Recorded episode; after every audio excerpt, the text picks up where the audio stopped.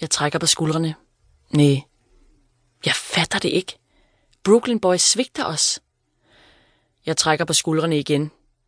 Det er den eneste gestus, jeg kan klare. Hvis jeg tænker for meget over det, vil alle de følelser, jeg har kæmpet for at skjule, komme boblende op til overfladen. Jeg har ikke fået andet end den her sms. Jeg finder min mobil frem og scroller ned til beskeden. Undskyld, Penny, men det hele er blevet for meget. Jeg forlader turnéen og tager en pause. Du hører snart fra mig igen. En kys. Jeg ved ikke, hvordan Nora definerer snart, men der er gået over en måned, og jeg har ikke hørt noget som helst. Jeg har sendt adskillige sms'er og privatbeskeder og mails uden at få svar.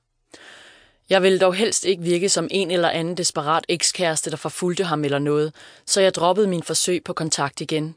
Men det sender da et ja af smerte gennem mig, hver gang jeg tænker på, at han ikke har svaret.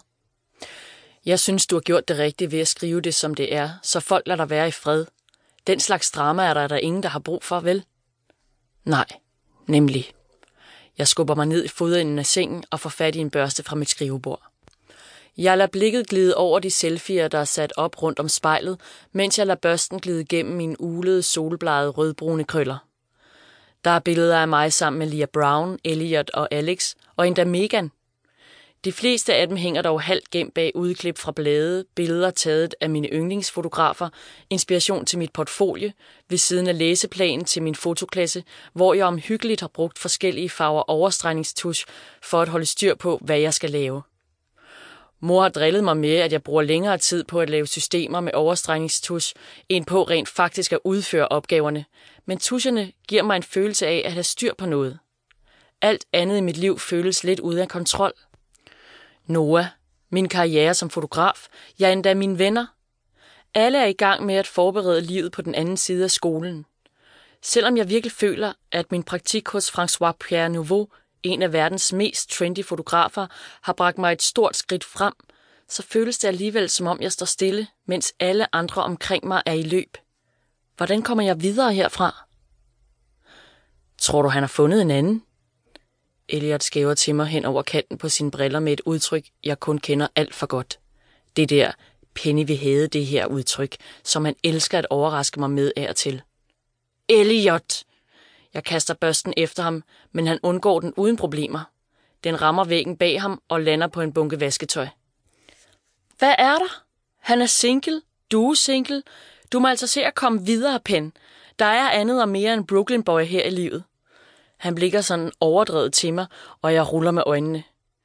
Hvis noget kan få mig endnu mere op at køre end Noahs tavshed, er det tanken om Noah sammen med en anden. I et forsøg på at skifte emne spørger jeg Elliot, hvordan går det i øvrigt med Alex? Elliot rækker armene i vejret. Perfekt, som altid. Jeg smiler.